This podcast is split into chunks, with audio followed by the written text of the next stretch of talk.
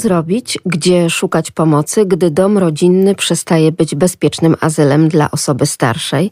Jak radzić sobie z fałszywymi informacjami na temat zagrożonych oszczędności? Przemoc fizyczna, psychiczna, w tym przemoc ekonomiczna, która najczęściej dotyka ludzi starszych, tych, którzy nie są w stanie dysponować własnymi środkami finansowymi. W ten sposób okazywana przemoc narusza prawa i dobra osobiste oraz godność człowieka. W minionym roku 385 kobiet i 80 mężczyzn w wieku 65 plus było dotkniętych przemocą we własnym domu. Te statystyki policyjne przytaczać będzie w programie podinspektor dr Edyta Naja, pełnomocnik komendanta wojewódzkiego policji do spraw ochrony praw człowieka. To już druga część spotkania pani inspektor z lubelskimi seniorami. Sprzed mikrofonu kłania się Magdalena Lipiec-Jaremek. Mówię Państwu dobry wieczór. Przyniosłam Państwu kilka danych. Nigdy nie lubiłam statystyki, ale myślę właśnie, że z wiekiem człowiek docenia te wartości, które dają obraz faktów. I właśnie ta statystyka te fakty pokazuje. Oczywiście, zobaczcie Państwo, skromne liczby, tak? To są tylko przestępstwa, których doświadczyły osoby po ukończeniu 65 roku życia. 65 plus. Spójrzmy, oszustwo kryminalne, czyli będą to kradzież pieniędzy skąd, jak się to dzieje?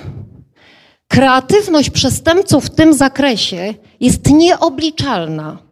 Grudzień, znowu grudzień, czas świąt, ludzie myślą o spotkaniach rodzinnych, o prezentach, a tu dzieje się oto taka sytuacja. Telefon do pary małżeństwa, 80-latków. Policja prowadzi działania, potrzeba natychmiast pieniędzy. Proszę przyjść tu przekazać, a my potem państwu oddamy. I ci biedni ludzie, choć tyle jest informacji na temat oszustw w internecie, wyłudzania pieniędzy, ale właśnie gdzie są te informacje? Państwo je macie, tutaj je macie, media o nich mówią. Ale zastanówmy się, czy wszystkie osoby starsze korzystają z świata mediów, ze spotkań i trafia na parę wspaniałych ludzi, którzy całe życie przepracowali 80 i 81 lat, stają pod domofonem komendy wojewódzkiej i mówią, że przyszli odebrać pieniądze, bo mają one być w pokoju numer 12. I zaczyna się dochodzenie, kto w tym pokoju pracuje. No tak się stało, że to jest mój gabinet. Spoglądam na ludzi, zapraszam, nie znam. Proszę powiedzieć, co się stało. I okazuje się, że zadzwoniła policjantka. Zobaczcie Państwo, kobieta, kobieta przedstawia się stopniem, imieniem, nazwiskiem, opowiada o zdarzeniu. Ludzie chętnie pomagają, bo taką mamy mentalność jako Polacy. Tego byliśmy uczeni i oddają te pieniądze. To jest nie koniec oszustwa, jest ciąg dalszy. Udostępniają swoje dowody. Przestępcy podpisują umowę o zaciągnięcie kredytu. Strata 99 tysięcy ponieważ pieniądze przechowywali w domu. Bo gdyby były w banku, to bank by zareagował dzięki już mechanizmom, które działają. To się dzieje. I zobaczcie Państwo, tylko 364 przypadki takie. Czy tylko? Za każdym z tych przypadków stoi tragedia człowieka. Spójrzmy dalej. Rozbój, kradzież, wymuszenie. Tak, tylko 17, ale jakże okrutne są to przestępstwa. Jakże trudno potem poradzić sobie z kwestią złamanej ręki, jeżeli ją złamano podczas wyrywania torebki, telefonu. Idziemy dalej. Przeciwko wiarygodności dokumentu, czyli właśnie wyłudzanie danych. 95 osób. I historia z życia. Dzwoni do mnie moja mama i mówi: Posłuchaj, Dzwonił do mnie dzisiaj pan z banku. Przedstawił się imieniem i nazwiskiem. Słucham, rozmawiamy na temat przestępstw, ale wiesz, było szósta trzy. Ja mówię, mamuniu, zastanów się. Urzędy rozpoczynają pracę o godzinie 7.30. To dlaczego? To dlaczego? To właśnie dlatego, że te mechanizmy, które następują w naszym układzie nerwowym, powodują, że nasz płat czołowy słabiej działa. Można by to porównać nieco do okresu dojrzewania. Tak, jesteśmy bardziej łatwowierni, mamy zaufanie, mamy doświadczenia, nikt nas nie skrzywdził w życiu. No i ten czas, szósta rano, jesteśmy zaspani. Kolejny mechanizm wyłudzania notu danych osobowych, ale dzięki tym istotnym informacjom wszystko można zrobić z człowiekiem, pozbawić majątku. I tak dalej, i tak dalej. Zobaczcie Państwo, znęcanie nad rodziną, za chwilę do tego dojdziemy, więc nie skomentuję, ale mamy zabójstwo i zgwałcenie. Zgwałcenie aż trzy przypadki. Wcale nie rzadkością są przestępstwa na tle seksualnym, które dzieją się również i w rodzinach, która ma być tym terenem bezpiecznym, takim, gdzie nie mamy tajemnic. A właśnie wtedy, kiedy stajemy się niepełnosprawni, właśnie wtedy, kiedy potrzebujemy pomocy, jesteśmy krzywdzeni w tym domu. I właśnie dlatego musimy być aktywni społecznie, być wśród ludzi, interesować się, wychodzić na spotkania, jakiekolwiek by one nie były, w którymkolwiek ze środowisk, ale tam się dowiemy. Tam usłyszymy informacje, jak się ustrzec. No i oczywiście nie wspomnę tu o akcjach organizowanych przez policję. Fałszywy telefon, zagrożone oszczędności. Jest tych inicjatyw całe mnóstwo. One są dla Państwa. Zachęcam do korzystania. I zobaczcie Państwo przemoc. To drugi obszar, o którym dzisiaj miałam mówić. I powiem, artykuł 207 kodeksu karnego mówi o przestępstwie znęcania się. Jest to bardzo trudny do zrealizowania tak naprawdę w praktyce artykuł, ale dobrodziejstwem, dobrodziejstwem czasów i tego, że Polska ratyfikowała tenże dokument, o którym mówiłam, Powszechną Deklarację Praw Człowieka, Europejską Konwencję Praw Człowieka, Konwencję o zakazie dyskryminowania, bo właśnie z tych dokumentów na Polsce spoczął obowiązek, aby dodatkowo stworzyć mechanizmy, które będą ujawniały i wspierały ludzi, którzy doświadczają przemocy. I właśnie dlatego w 2005 roku rząd ustanowił ustawę o przeciwdziałaniu przemocy, która dała konkretne światło na fakt, że przemoc jest zachowaniem patologicznym, ale zobaczcie Państwo, nie znęcanie się, a już przemoc. Tak, bo łatwiej stwierdzić, łatwiej zaobserwować siniaki, bo może być ona jednorazowa, tak? A w przestępstwie znęcania było ciężko wykazać ciągłość czynu, bo on się musiał dziać przez jakiś czas, bądź być intensywny. Tu przemoc fizyczna, psychiczna, ale drodzy Państwo, pojawia się na przestrzeni funkcjonowania ustawy nowe zjawisko, które właśnie dzieje się w rodzinach przemoc ekonomiczna. I ta właśnie przemoc ekonomiczna często dotyka ludzi starszych, tych, którzy nie są w stanie już dysponować swoimi środkami. Pozbawiani są renty, emerytury. O tym się nie mówi, ale to można ujawnić i udowodnić. Zobaczcie Państwo, zawsze jest intencjonalna, ma cel, tak? Wy te pieniądze. Zobaczcie Państwo, nierównomierna siła. No jak 20-30-latka, 40 zmierzyć jego siłę, a osoby, która ma 65 lat i tak dalej. Narusza prawa i dobra osobiste, godność, tak? Powoduje cierpienie i ból. I tu nie ma mowy o tym, czy to jest psychiczny ból, czy fizyczny. Bo wtedy, kiedy jest psychiczny, to jest też fizyczny, tak? I odwrotnie, nie ma, że dzieje się coś oddzielnie. Choruje cały organizm. Czym jest przemoc? Przemoc to intencjonalne działanie lub zaniechanie jednej osoby wobec drugiej, które wykorzystując przewagę sił narusza prawa i dobra osobiste jednostki, powodując cierpienia i szkody. Rodzaje przemocy wobec osób starszych to przemoc symboliczna, przemoc instytucjonalna i porzucenie oraz wykorzystywanie. Aktywności i doświadczenia życia rodzinnego, a formy przemocy to między innymi drastyczne przykłady. Komunikowanie się wtedy, kiedy występują rozkazy, krzyk, obelgi, ignorowanie, zmuszanie do mówienia bądź też brak respektu, ale również zamykanie, przymus leżenia, ograniczenie wychodzenia, odmowa pomocy czy też odmowa jazdy na wózku. Niezdrowe warunki, odmowa wezwania lekarza, terapeuty, zbyt gruba bądź też zbyt cienka odzież.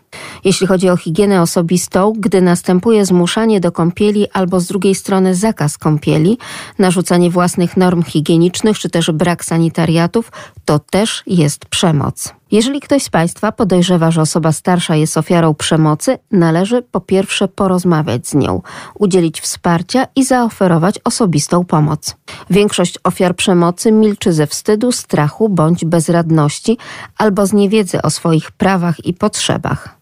Pozostaje też często pod presją sprawców, a ci sprawcy to po prostu członkowie rodziny. Osoba krzywdzona powinna dowiedzieć się, że nie jest winna temu, co się dzieje, że za przemoc odpowiedzialny jest zawsze sprawca. Współczucie, wsparcie może być decydujące dla dalszych decyzji. Informacji o przemocy nie można pozostawić, czy też zbyć, czy o nich zapomnieć. Ujawnienie tajemnicy o dziejącej się przemocy wobec osoby starszej budzi zawsze niezadowolenie sprawcy, który z reguły wszystkiemu zaprzecza, winą obarczając krzywdzonego. Jeśli bezpieczeństwo osoby krzywdzonej jest zagrożone, należy działać jak najszybciej, by uniemożliwić kontakt ze sprawcą. Osoba doświadczająca przemocy powinna w sytuacji zagrożenia wzywać policję. Warto poinformować, że zarówno przemoc fizyczna, jak i psychiczna jest przestępstwem i że zgłoszenie sprawy policji jest jedynym sposobem na pociągnięcie sprawcy do odpowiedzialności karnej. Warto wskazać instytucje bądź też organizacje udzielające bezpłatnych porad psychologicznych oraz prawnych. Warto także zaproponować skorzystanie z pomocy medycznej. Nie należy mieć wątpliwości, czy należy wtrącać się w życie drugiego człowieka, drugiej rodziny. Dla osoby starszej takie postępowanie może być jedyną szansą na zmianę takiej tragicznej sytuacji. Oczywiście szereg dokumentów, o których nie będę wypowiadała się w, w sposób szeroki, ale one są dają gwarancję. Ten, który jest najistotniejszy. Ustawa o przeciwdziałaniu przemocy i do niej rozporządzenia. Rozporządzenia, dzięki któremu funkcjonują procedury zwane niebieskimi kartami, i dzięki tym procedurom każda z instytucji ma swoją odpowiedzialność w zakresie kompetencji udzielenia pomocy, wsparcia, czyli zorganizowania takiego systemu, który wesprze osobę bądź rodzinę. I tu kilka cyfr znowu, żeby zobaczyć, czy to się dzieje. I zobaczcie Państwo, dzieje się. Czyli aż 375 kobiet w wieku 65 plus było dotkniętych przemocą w ubiegłym roku i 80 mężczyzn. Czy to jest dużo, czy to jest mało? No prawie cała sala tutaj zgromadzonych ludzi. Czy to jest dużo, czy to jest mało? Za każdą z tych sytuacji stoi cierpienie ludzkie, krzywda, niemoc. Dlaczego wobec tego ci ludzie, często my, pozostajemy w tej relacji? Bo to są nasze dzieci, bo wychowywaliśmy je. A to co gorsze, niestety nawet nieświadomie funkcjonujemy w tym całym mechanizmie przemocy. Zobaczcie Państwo syndrom sztokholmski, kiedy to ofiara przestępstwa utożsamia się ze swoim oprawcą. Idźmy dalej. Zjawisko prania mózgu. Czyż te osoby nie piorą nam mózgu, powtarzając: Jesteś nieudolny, jesteś zły, muszę się Tobą opiekować. Tych epitetów są całe dziesiątki, a nawet nie potrafię ich powtórzyć. To jest przemoc, która się dzieje w domu. Ale jak ma się jej przeciwstawić osoba, która myśli: To jest mój syn, to jest moja córka, albo ktoś inny bliski z rodziny. Czy ja mogę to zgłosić? Nie tylko mogę, ale i powinienem, bo to nie oznacza, że te osoby przestaną nam być bliskie, ale może właśnie uporządkują się te relacje i w końcu zaznaczona zostanie granica: to są moje pieniądze, to jest mój dom. Drodzy Państwo, przemoc, przemoc karmi się starością. Zakład opieki leczniczej trafia mama po udarze. Nie całkiem leciwa. 69 lat, czyli można by powiedzieć, że człowiek, który jeszcze może świetnie funkcjonować w społeczeństwie, jest po udarze, nie chodzi, nie mówi. Spędza w tym zakładzie rok. Wstaje, je, ubiera się, funkcjonuje, jest samodzielna w zakresie podstawowych funkcji. Być może nie policzy pieniędzy w sklepie, ale może sama przebywać, czyta, wróciły wszystkie funkcje. No, przepraszam, nie wszystkie, ale te, które pozwalają na dobre, godne życie. I co się dzieje, kiedy szpital przekazuje informację, że mamę można już odebrać? Otóż, drodzy Państwo, okazuje się, że wspaniałe dzieci już w międzyczasie tego roku ubezwłasnowolniły mamę, sprzedały jej mieszkanie. To jest przemoc. To są wszystkie te przestępstwa, które tu stanowią tylko cyfry, ale one są. A ja nie mówię Państwu o tym, żeby pochwalić się o tym, że wiem, tylko chcę powiedzieć, na co musimy być uważni, wyczuleni i wtedy, kiedy jesteśmy świadomi, zadbać o siebie. Trudne, ale jest możliwość skorzystania systemu pomocy. Dlaczego sprawca tak robi? Oczywiście, bo po pierwsze dehumanizuje matka, ojciec. Już samo sformułowanie, tak? Nazwanie tej bliskiej osoby ustawia ją w pewnej pozycji. No oczywiście minimalizuje konsekwencje. Nie, no ja się tak opiekuję, to mi się należą te pieniądze. Cały cykl usprawiedliwień, które nigdy nie powinny mieć miejsca. Jest system pomocy, jest policja, są instytucje, zobaczcie Państwo, są instytucje, które, które tworzą system wsparcia. Jest prawnik, jest psycholog, jest psychoterapeuta, jest sąd czy prokurator. Można, można, tylko trzeba chcieć. Prawo jest niewydolne, co już zdążyłam Państwu udowodnić.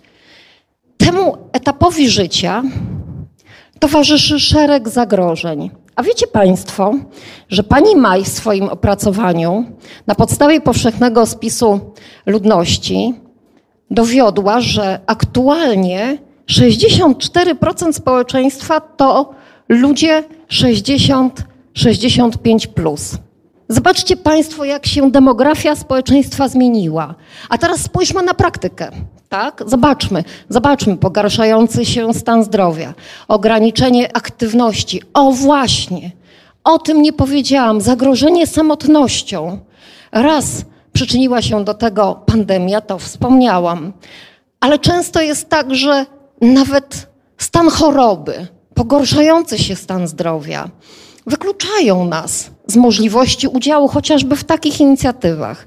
Warto korzystać z innych, wsparcia, komunikatorów, ale też trzeba mieć świadomość tego, że tam po drugiej stronie wcale nie musi być ta osoba, więc z osobami, które znamy, z którymi widzieliśmy się, bo to trzyma nas przy aktualnej wiedzy, nie czujemy się samotni. No i utrata samodzielności to jest ten najgorszy moment, który, no cóż, prawo nie, nie gwarantuje nam opieki, nie gwarantuje nam zabezpieczenia i dlatego, i dlatego tak istotne jest, aby Karta Praw Osób Starych była ratyfikowana przez Polskę, aby zobowiązana była Polska do tego, aby poczynić kroki, które usprawnią pomoc społeczną, usprawnią opiekę medyczną. Tak już mamy, geriatrów już mamy, oddziały geriatryczne, ale są to pojedyncze instytucje. Dużo by można mówić jeszcze na temat tego, w jaki sposób zmienić ten system. Profilaktyka, prawo, procedury, działanie i edukacja. To wszystko co potrzeba zrobić i czego brakuje. Rozpoczęłam od godności i pozwólcie Państwo, że pozwolę sobie przytoczyć cytat Jana Pawła II, który powiedział: Rozmyślać o starości znaczy skupić uwagę na człowieku, który od poczęcia aż do śmierci jest darem Boga, jego obrazem i podobieństwem. Znaczy też zabiegać o to, aby każda chwila życia ludzkiej egzystencji przeżyta została w pełni i z godnością. Dziękuję Państwu za uwagę. Pozostawiając Państwa z naszym radiowym informatorem na temat przemocy wobec osób starszych, mówimy do usłyszenia jak zawsze w każdy czwartek tuż po 21.40. Magdalena Lipiec-Jaremek, kłaniam się. Dobranoc.